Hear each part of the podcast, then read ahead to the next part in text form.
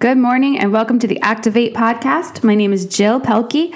If you'd like to hear past episodes, check them out on SoundCloud.com or on iTunes. You know, every time I go to record one of these podcasts, I ask the Lord to give me a word or something to share. And yesterday I was praying and I was asking God to give me a word for today. And the Lord says, I'm going to give you a word tomorrow for tomorrow. Today, worry about today. And I think so many times in our lives we're looking for uh, what's going to happen tomorrow instead of what God has for us today. And God really spoke to me yesterday, but then He also spoke to me today. And uh, we lack a trust in God when we think that we have to get tomorrow's word today. We lack a trust in God when we uh, have to store up something that, that God won't be enough tomorrow. And I just want to remind all of us that God is enough today, that God has enough wisdom and knowledge. And just because uh, He gives us something awesome yesterday doesn't mean all of His power is used up or all of His wisdom or time or blessing is used up. And just like the uh, account in the Gospels where they're on the Mount of Transfiguration and they see Moses and Elijah, and Peter says, Oh, let's build a tent right now so we can stay here forever. And I feel like so many times in our lives, we just want to stay forever, right where it is that God spoke to us, because we feel like that's the only time He's going to speak, or we have to capture this and control this and hold on to this and make this into a program or a thing. And God is so big and He's so uh, real and He's so uh, available every single day. And so, Today, I have a word from you, for you from the Lord for today. Uh, it's not yesterday's word, it's today's word. And I'm so thankful that God is so gracious and God is so uh, big, and He's big enough to give us a word for each day. So let's pray and then uh, let's get right into it. God, I thank you for who you are. God, I thank you that you aren't like humans. You aren't like mankind that uh, falter, that sin, that go back on their word, that change like shifting shadows, that uh, have good intentions but don't follow through. God, I thank you that you are a God that is the same yesterday, today, and forever, that you are the Alpha and Omega, the beginning and the end, that you are steadfast and steady, that you are something that is we can adamantly trust in. God, I thank you for who you are. And Lord, I pray that we would look to you with great trust that God, we would look to you with great confidence, that we would be sure of our God, that we would be sure of our Creator. And Lord, I pray today that your word goes for, forth and it changes our hearts and it changes our mind. God, I pray right now that you would unstop ears of people that don't want to listen to you. God, I pray that you would un, uh, just change hearts of people that want to stay hard and don't want to move on and don't want to forgive. God, help us to move towards you and not away from you. God, help us to hear your words and let them uh, change our hearts and our lives lives. God, thank you for your power. Thank you for your wisdom. Thank you for your word. In Jesus' mighty name, we get to pray all these things. Amen. Amen. You know, one of the things that is super hard lately for me is concentrating. Um, and yesterday, uh, I wrote in my journal, I wrote uh, this it says, It takes a long, long time to push everything else aside and be with Jesus with no expectations no expectations of getting something done. It's hard to push into the relaxed mode in his presence where we can garden in, garden of Eden together. God help us. Empty our minds. It's hard until we practice.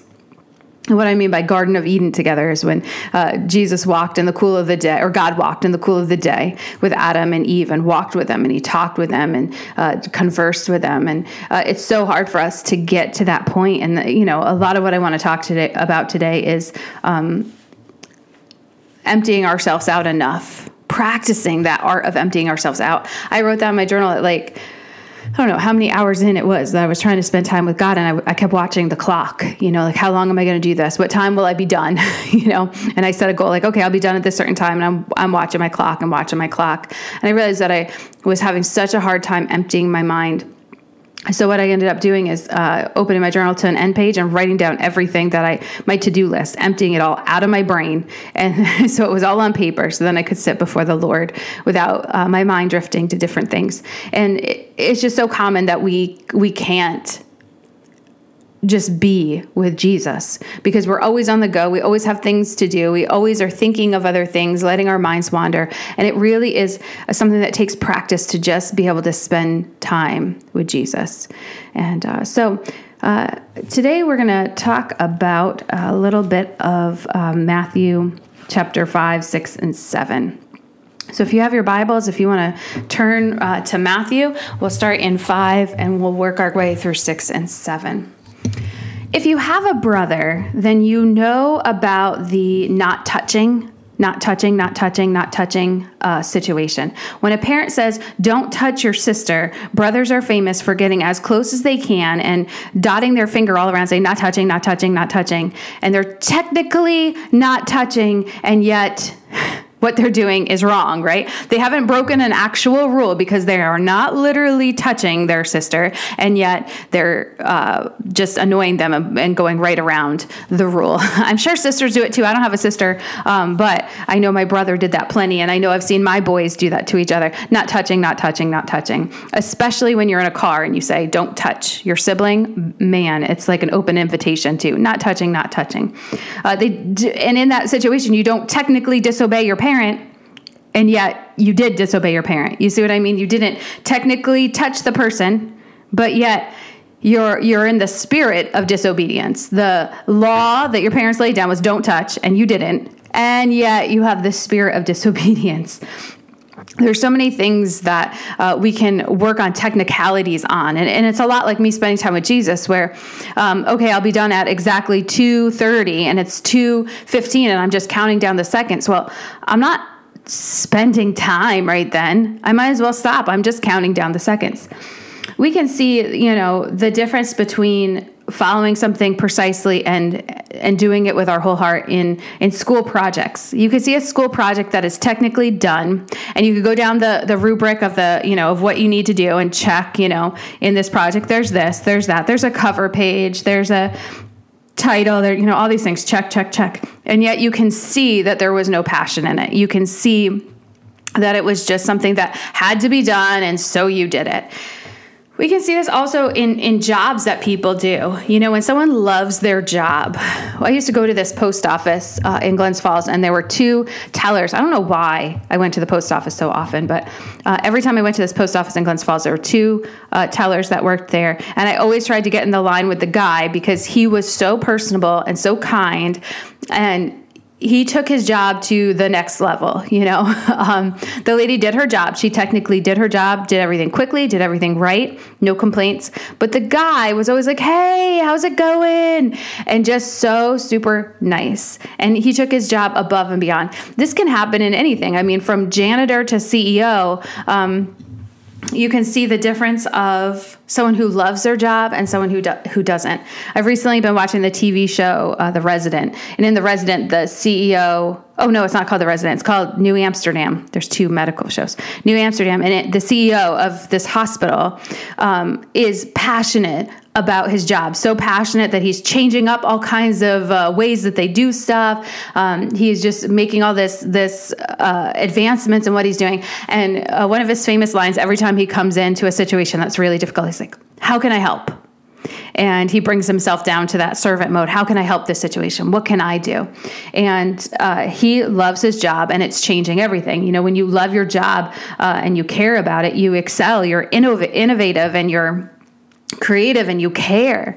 And there's just such a difference between technically following what you're supposed to do and caring about it. And I, I feel as though that's where uh, the teeter totter goes in our in our faith walk. The teeter totter goes between technically I prayed, technically I read the Bible, technically I went to church, and now the difference between that and seesaw to the other side I can't wait to read my Bible. I bring my Bible everywhere I go. It's in my purse. Uh, I, you know, I, I, pull it up anytime I have a few minutes. Even at the grocery store, I pull it up on my phone when, when I'm going to check out because I just want to read a little bit more and I can't get enough. And I want the Word of God hidden in my heart. And so, you know, I'm going above and beyond it. I'm trying to memorize and I'm sharing or your prayer life where you just can't get enough time with with your savior. You can't get enough time with your creator jesus. And uh, you know then or you can't wait to get to church. You know there's uh, a thing that my husband and i always kind of gauge things by. If people want to be there they'll be there. You know if people really care about what time bible study starts they'll find it out If people really care about coming to a certain event, then they'll find it out what time it is, where it is, when it starts. I mean, the information's there. It may take a little bit. But people who don't really care, they need five reminders, a text that morning, and then they'll probably forget and most likely they won't pay for, you know, the ticket or whatever. So, if you want to do something, you'll do it. If you don't want to, it'll be a struggle. And it's the same with school projects and jobs and obeying your parents and all these things. There is that teeter totter of duty and delight. You know, uh, is are you doing this because you're delighted in it? Are you doing this because you have to? And anything from a janitor's job to a postmaster's job to whatever, you can do it with passion if you choose to. So we're going to take a look at Matthew chapter 5 and Matthew chapter 5, Jesus is doing his incredible Sermon on the Mount. This is just a very long portion of scripture where Jesus is the primary person talking, or the only person talking, for a few chapters. And he's pouring out, it's like a, a fire hose of information. And at the end of this, um, in Matthew 7 28, it says, When Jesus had finished saying these things, the crowds were amazed at his teaching because he taught as one who had authority, not as their teachers of the law. Okay, what's the difference here? Duty versus delight. Jesus was preaching, he was teaching out of what was stored up in his belly. You know what I'm saying? It was deep in his bones versus the religious people who were laying down the law required to read this portion of scripture or tell you these certain things or do it for their own uh, glory or their own gain. So there's a huge difference there, difference there, even in how it's presented. So he goes through Sermon on the Mount, and there's so much in here, but it mirrors beautifully uh, Exodus 20, where the Ten Commandments are given to Moses. So the Ten Commandments are laid down. The law is laid down. Don't touch your sister. And the people say, "Okay, I can, I can follow that. I'll try to follow that." You know, here are the Ten Commandments: Don't murder. Don't commit adultery don't have any gods before me, don't lie, all these different things. Listed out black and white number one number two number three all the way through number 10 and now jesus takes them and he says i don't want you to just follow the letter of the law. That's not good enough. That's not good enough. And he says you know unless your righteousness surpasses that of the religious people you will definitely not enter the kingdom of heaven because the kingdom of heaven is one of passionately serving the Lord. It's not one of just technically following rules. There's no one that's going to technically get into heaven because they technically read their daily bread every day for 50 years and technically went to church and technically prayed. We get into heaven because of a passionate relationship with Jesus. And if we look really carefully here, at the end of uh, Matthew 7, 7 13 says, Enter through the narrow gate, for wide is the gate and broad is the road that leads to destruction, and many enter through it. But small is the gate and narrow is the road that leads to life, and only a few find it. Then in verse 21, he says, Not everyone who says to me, Lord, Lord, will enter the kingdom of heaven. You don't get into heaven on a technicality. It goes on to say, uh, but only the one who does the will of my Father who is in heaven. Many will say to me on that day, Lord, Lord, didn't we prophesy in your name, and in your name drive out demons, and in your name perform many miracles? Then I will tell them plainly, I never knew you. Away from me, you evildoers. These are people performing miracles and prophesying. And, and God says to them, I never knew you. You don't get into heaven on a technicality of just one day saying a verse or p- repeating a prayer. Jesus, forgive me. I believe that you're real. He says, You don't even know the will of my Father. How will you know the will of the Father? You'll walk with him and you'll talk to him. You'll garden of Eden with him, meaning that you spend time in his presence unless you spend time with God and get a word for today, get direction for your life today. We can't go off of yesterday's manna, we can't go off of yesterday's word. God is so big and so wise that He has enough for you today. We can trust that He has something for you today, something that He has for you to learn or to do or to be. It's so beyond us. We have to listen to the blueprint that God has laid out for our lives. He has good plans for us. But we have to be spending time. We have to be emptying ourselves out of all this worldly stuff, making the world grow strangely dim, and being in the presence of God. So, Jesus, in his sermon, he goes on to talk about uh, it's not enough to technically not murder someone. That's not enough. If you look at someone with hatred or anger or even contempt, it's like you've committed murder. He says, uh, adultery, you've heard it say that you shall not commit adultery, but I tell you, anyone who looks at a woman lustfully has already committed adultery with her in her head. It's not technically doing the science project and doing everything on the list. It's doing it with great passion and with great concern for the, the person asking you to do it.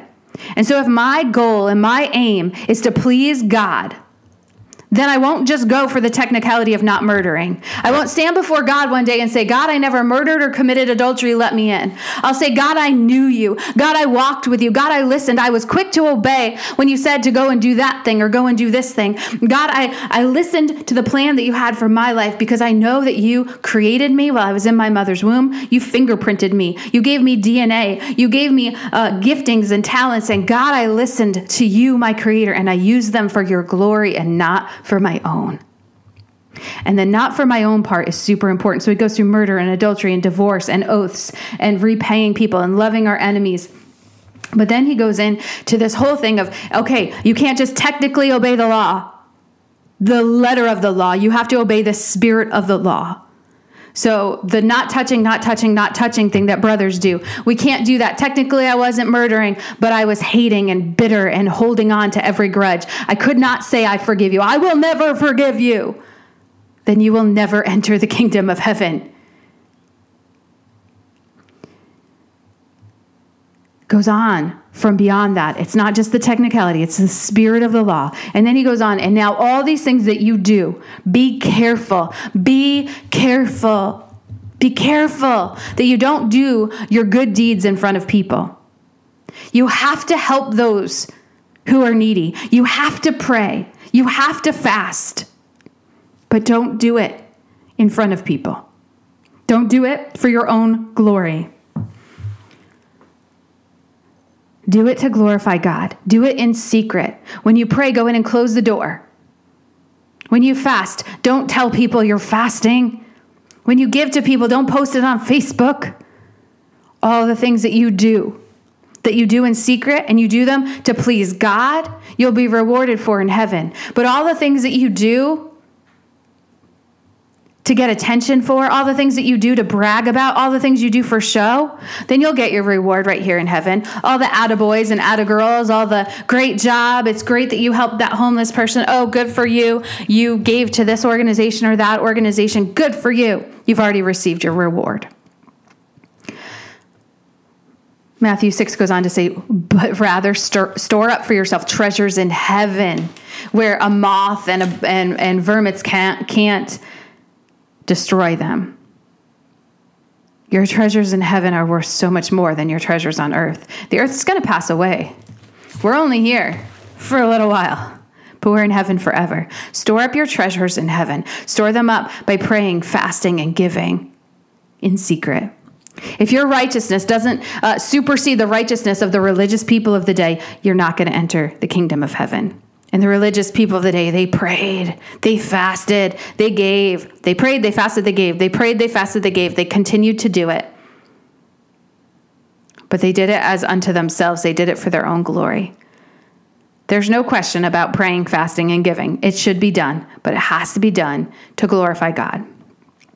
All these things are said. I mean, Jesus is talking here for, for pages in the Bible, and we come across Matthew 6 25, and it starts off with this word, therefore. So, since Jesus said all of these things, he said, Don't follow the letter of the law, follow the spirit of the law. Don't just obey technically, obey with your whole heart, obey passionately. Don't do your good deeds in front of people to get glory and honor from people, but instead from God. Therefore, since you've done all these things, since you're passionately serving God, since you're praying and fasting and giving, therefore, therefore, do not worry about your life.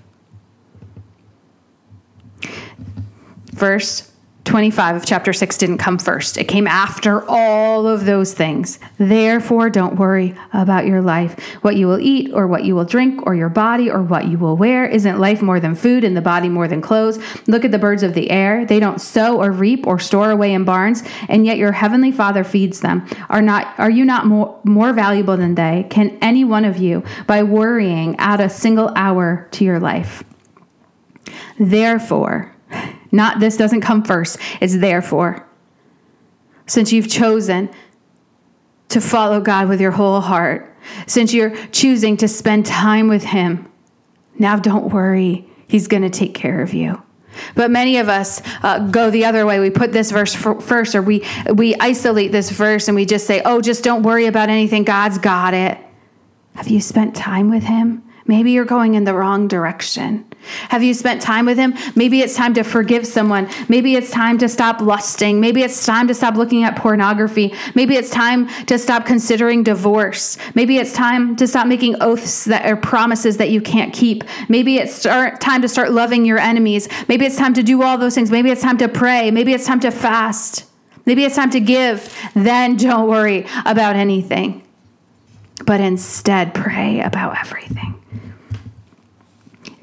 It goes on in, in Matthew 6 28. And why do you worry about clothes? See how the flowers of the field grow. They don't labor or spin. Yet I tell you that even Solomon, in all of his splendor, was dressed like one of these.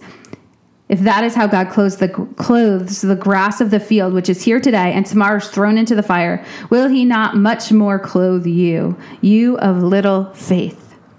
So do not worry, saying, What are we going to eat? And what are we going to drink? And what are we going to wear? For pagans, run after all of these things. Do you see that word run after all these things? They are chasing after money, security, themselves, their own fame. You have to be running and chasing after giving your money away, after forgiving people, after being a person of your word after spending time with Jesus. You have to run after those things. Your righteousness has to surpass those of the, the Pharisees of that religious day. Or you'll be like a pagan running after nicer clothes, bigger houses, a boat, a car, a house on the lake. What are you running after? For the pagans run after all these things, and your heavenly Father knows that you need them. But seek first his kingdom and his righteousness, and then all these things will be given to you as well. Seek first the kingdom of God and his righteousness. His righteousness is not technical, his righteousness is a heart condition. His righteousness is not boastful, it's something that brings glory and honor to God. Verse 34 Therefore, do not worry about tomorrow, for tomorrow will worry about itself. Each day has enough trouble of its own. Matthew 7 24 says, again, this word therefore, after all these things, therefore, everyone who hears these words of mine and puts them into practice, and puts them into practice. It's not enough to memorize scripture, it's enough when you live it out. It's not enough to memorize scripture. It's enough when you live it out. It's not enough to repost it on Facebook. It's enough when you live it out. It's not enough to go to church. It's enough when you be the church. It's not enough to say you believe. It's enough when you act out your belief. Therefore, everyone who hears these words of mine and puts them into practice is like a wise man who built his house on the rock. The rain came down and the streams rose, and the winds blew and beat against that house, yet it did not fall because it had its foundation on the rock. But everyone who hears these words of mine and does not put them into practice is like a foolish man who built his house on the sand. The rain came down, the streams rose, the winds blew and beat against the house, and it fell with a great crash. Friends, this idea of do not worry comes sandwiched after following God with your whole heart, praying, fasting, and giving. The rock, the foundation is Jesus. The rock and foundation can't be our own pride. It can't be our own righteousness. Our own righteousness is never enough. We have to be found walking in the garden with Jesus. We have to be found praying and seeking God, finding His will for our life and being quick to obey. And then there is nothing nothing that can move us. When we set our feet on the rock of Jesus Christ, there is no storm in life that can get us to jump off. There is no situation that can move us because we're found on Jesus Christ. Our treasures are in heaven anyway. We don't even worry about clothes or food because everything that we have is in heaven. It's not here on earth. My hope is not in my bank account. My hope is not in my uh, car or my house or my vacation plan. My hope is in a rock that never moves, a rock, the rock of ages, Jesus.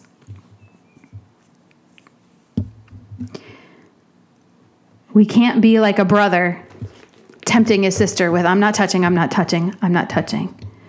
Because even though technically he's not disobeying, he is disobeying. The letter of the law and the spirit of the law teeter back and forth. And God says that we have to follow the spirit of the law. It's more than just a technicality, it's more than just a school project that we just scrape by and get done.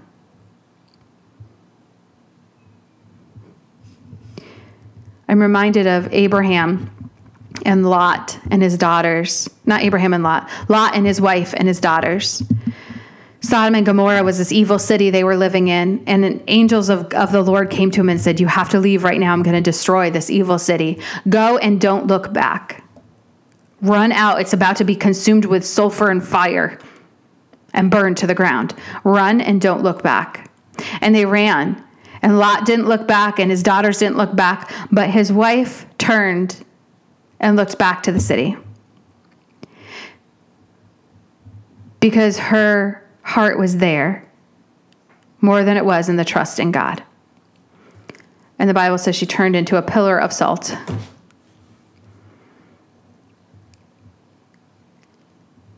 Jesus beckons us today to come to him and never look away. Jesus beckons us to come and set our feet on a rock that is higher than ourselves. He beckons us to come and to live a life contrary to what's, what's our, our flesh wants to do.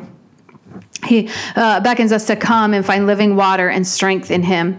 He says He has living water in a well that does not run dry ever. He always is enough. He always is enough. When we come and we place our lives in God's hand, then we're walking through a narrow gate. We're not walking through the gate that everybody else is walking through. We're walking through a gate that says, God, I want to know you. God, I want to serve you passionately. I want to be that one who is obsessively in love with Jesus. And I never want to look away. I never want to turn my attention back to how much money I can make. I never want to turn my attention back to how much glory I can get. I never want to turn my attention back to holding on to my hatred for someone else. I never want to turn my attention back to lust. I never want to turn my attention back to being double minded and unstable. I never want to turn my attention back to doing good to glorify myself. I never want to look away from God. His ways are contrary to ours. His ways are better than ours, but we can trust him that he has enough for us today. And we can trust him that he'll have enough for us tomorrow too. And we don't need tomorrow's manna today. We don't need tomorrow's vision for us today. We need enough for today. We need to look deep into the eyes of God and know that he that we can trust him.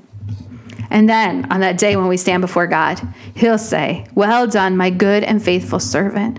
He'll say that He knows us.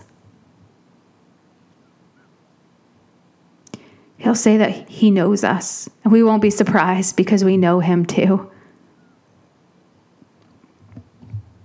Let's pray.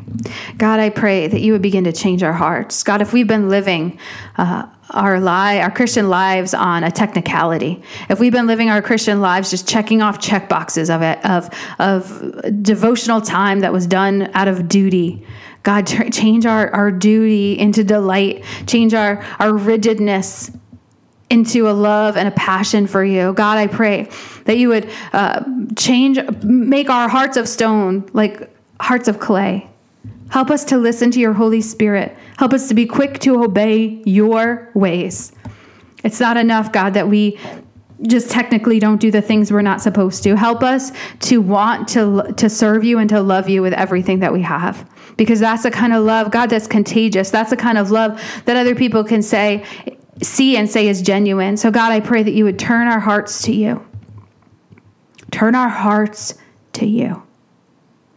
Help us to turn our hearts away from the world, away from ourselves. God, I pray that you would be glorified and not ourselves.